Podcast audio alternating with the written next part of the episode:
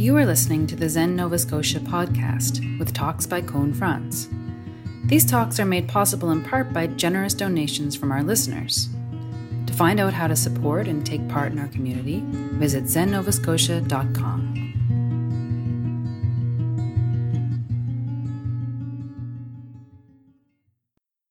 Tonight we reach part six of Dogen's guidelines for studying the way. And until now, it's always been you should, you should, you should, you should. And, and this one, it sounds like he's stepping back a little bit, but then he's, he's not. The title is What You Should Know for Practicing Zen. It sounds kind of open. But he's saying, You should know this. Practicing Zen, studying the way, is the great matter of a lifetime. You should not belittle it or be hasty with it. A master of old cut off his arm, and another cut off his fingers. These are excellent models from China. Long ago, Shakyamuni Buddha abandoned his home and left his country.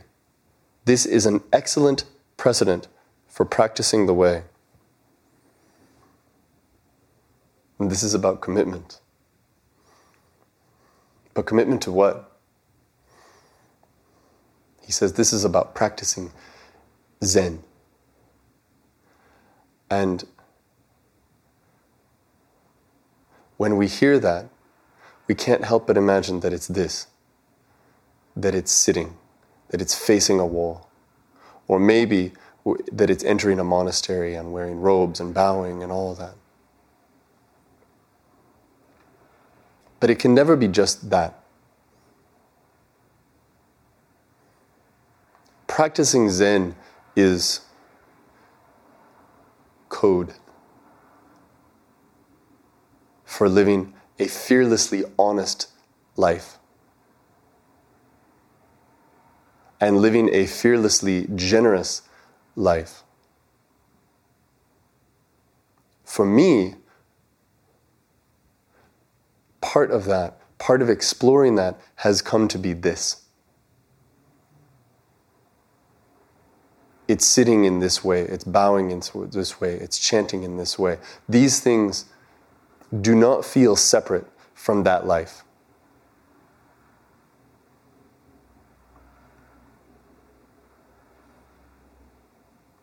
But if we understand this to be that you're supposed to leave your home or cut off your arm or cut off your finger so that you can sit here and do this, that's a mistake. There's a greater point. And there's a broader way.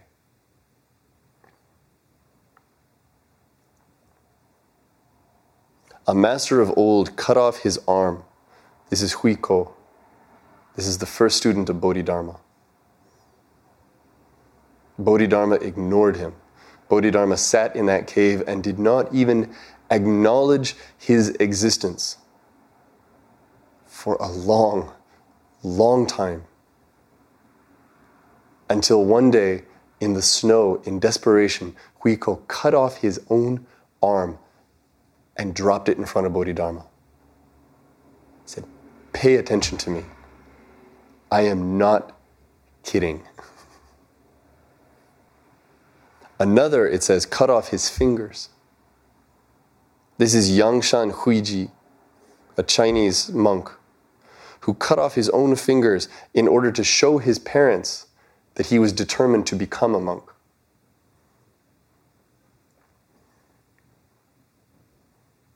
This tradition is not dead, by the way. If you've ever watched a movie about the Japanese mafia, you know, right? If you want to leave, you cut off a finger. And if you've ever lived in Japan, you've seen some men who are missing a finger or two. You give something up to prove to yourself and to everyone else your sincerity. So, this is about renunciation. Not martyrdom, not giving things up for their own sake. But the recognition that in order to do this, you must give up this. There are 24 hours in the day. And if you're going to dedicate your life to doing something that you have not done up to now, something is going to be cut off. You can't avoid it.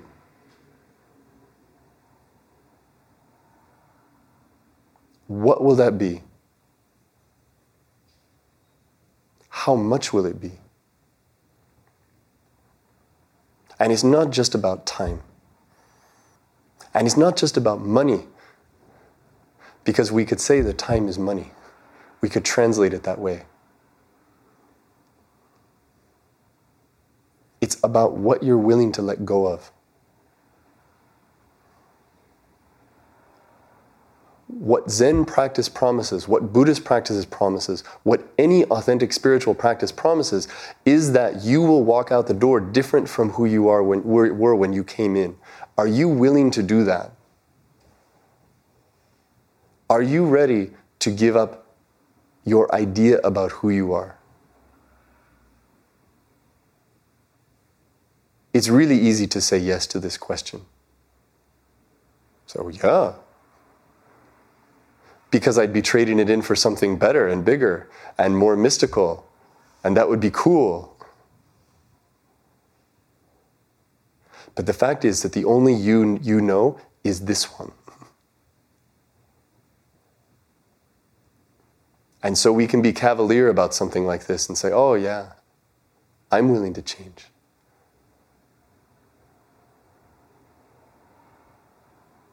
But when we say, I'm willing to change, we're saying, I know who I am. And I might be willing to move around the furniture a little bit.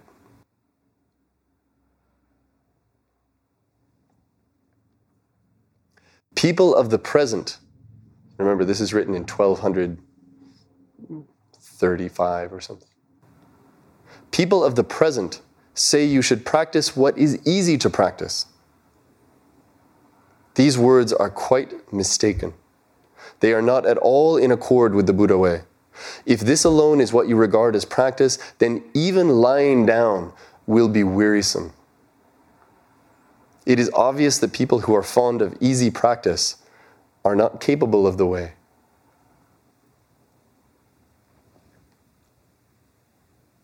People of the present say you should practice what is easy to practice. You can buy apps now, you can buy these devices that measure your brain waves and you just play a game on your phone to go into relaxation state. I'm not saying don't do it, it's fun. But it's packaged, it's marketed to say, this isn't so hard. You used to be able to buy these, these tapes, I don't know if they sell them anymore. It used to say, was really, it was even grammatically bad. I think it said, meditate deeper than a Zen monk.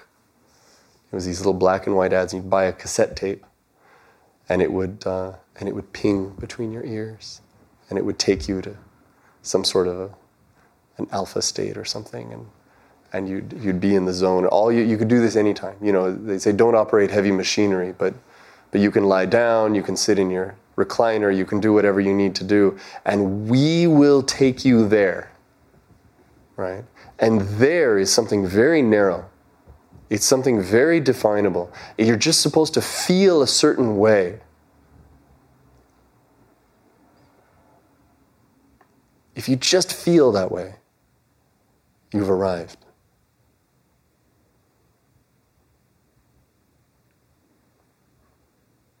There are a lot of things wrong with this.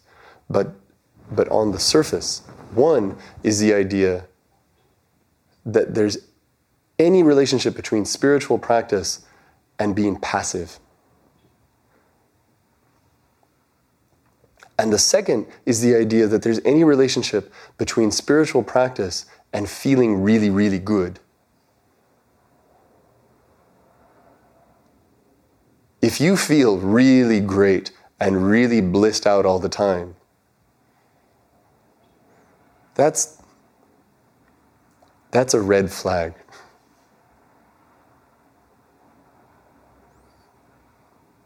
That doesn't sound like an honest life. There can be an effortless aspect to practice. None of this is to say that it should be forced or that, that we should be that it should be an act of contraction or that we grunt our way through this. But that there's rigor, that you show up, that you take the step forward in your life, in whatever it is. You don't imagine that the universe is going to come to you and make the temperature just right. It continues In fact, the Dharma spread and is now present in the world because our great teacher Shakyamuni practiced with difficulty and pain for immeasurable eons and finally attained this Dharma. If the original source is like this, how could the later streams be easy? Because, of course, the mythology of Buddhism is, is that the Buddha didn't, he didn't get this in one lifetime. He got this after in, innumerable lifetimes. None of which were easy. None, eh, none of which were a vacation. This is about lineage, and it's about responsibility. And it's about acknowledging that if you are to surpass your teacher, which this tradition would say is your job, that means you have to work harder than your teacher. You have to see your teacher as an exemplum, but as a starting point. But there's nothing your teacher can give you that makes it easier for you than it was for that person. Right? We never get to ride on that. Never.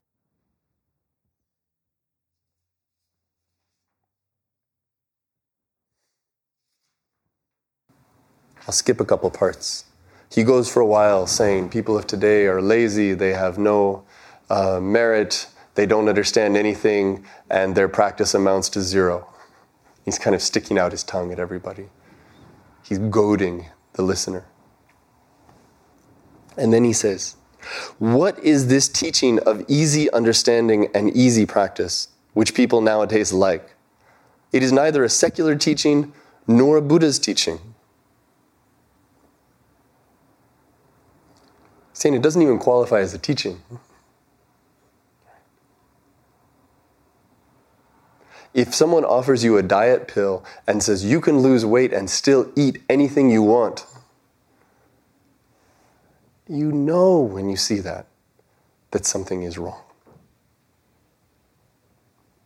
First of all, you know that it's not true. And second, you know that it's you know what it's trying to pinpoint in you because it's so transparent. What I remember as as a child was there were all these uh, infomercials for exercise tools that made no sense. They were all variations on shaking people. And if you just shake hard enough, you'll look like an athlete. But you don't do anything. You lie there and you put a belt around your body or you put a belt under your feet and you turn on a switch and it goes digga digga digga digga digga digga digga digga digga and you watch TV. And if you do this every day, you wake up one day and you're svelte. Mm-hmm. And they sold so many of these things against all reason. the part of us that wants that to work, the part of us that imagines that there can be results without effort, if we're not careful, is actually stronger than the part of us that knows better.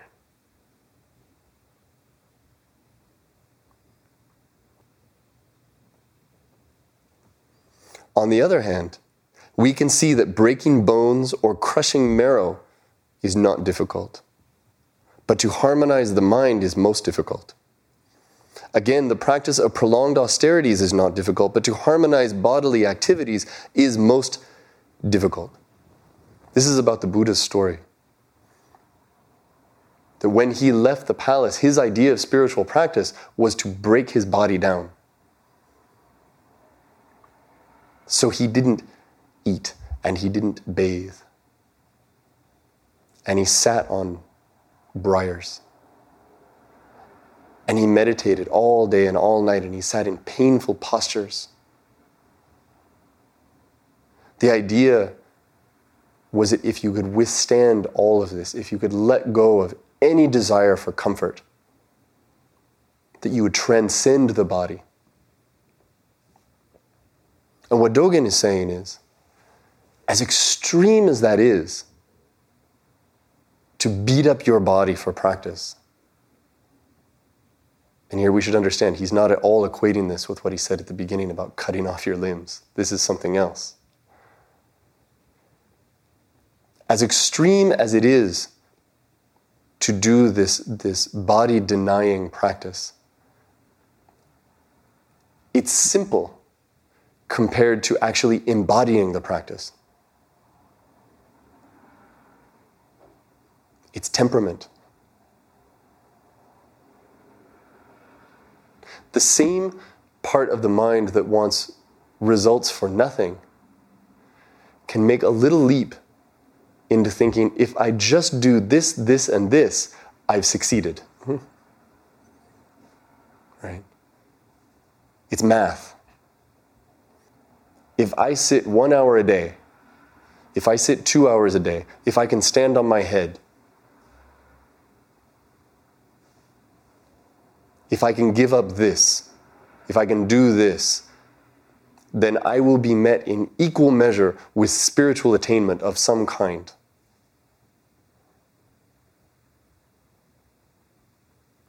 That is as simple minded as a diet pill, as simple minded as that little shaky toy. right? It just means that now you're making some effort.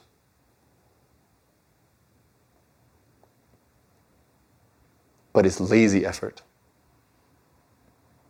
It's unexamined effort.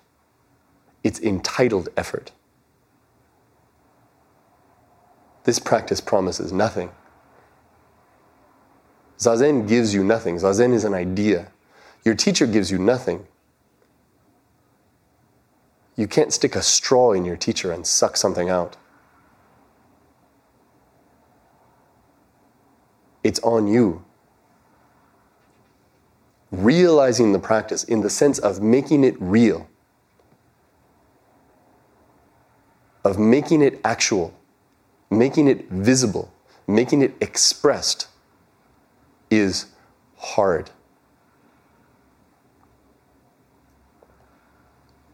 It is the question of every moment of every day of your life. Am I being honest right now?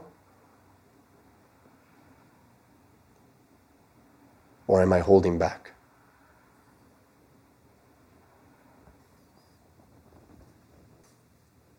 He keeps going with this. He says, Do you think crushing bones is of value? Although many endured such practice, few of them attained Dharma.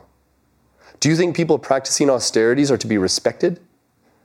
Although there have been many, few of them have realized the way, for they still have difficulty in harmonizing the mind.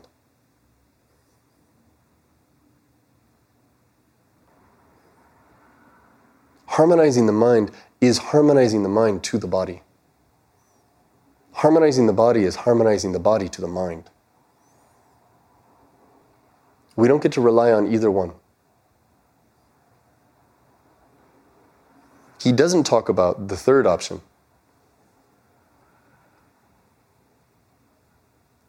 Where you go and, and you sit down and you only explore this practice as a mental endeavor. And you play games of the mind. And you imagine that if you can go down all the little side roads and if you can map your own brain, that somehow at the finish line there's realization.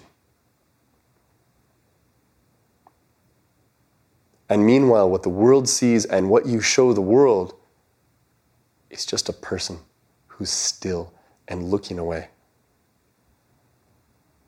there is no engagement, there is no action. There is no active question except me, me, me, me, me.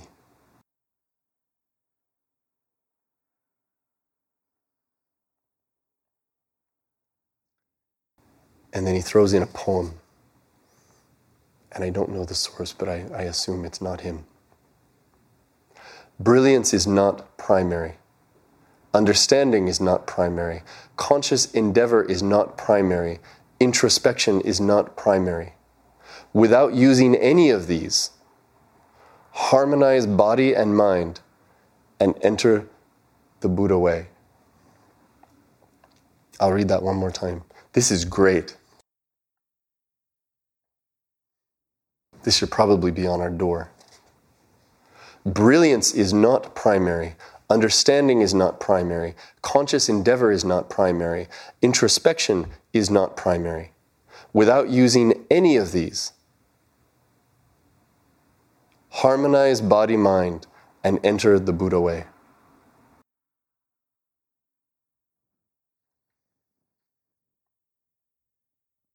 Without relying on your idea of what that is.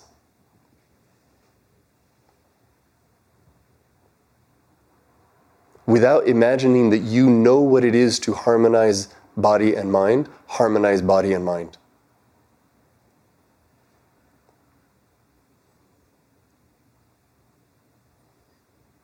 How do you do that? You do that by being honest, and you do that by being generous. And you do that by refusing your own answers to your own questions. So that in that moment when you think, oh, I get it, I get it, I get it, you say, no, no, no, no, no, no. Maybe not.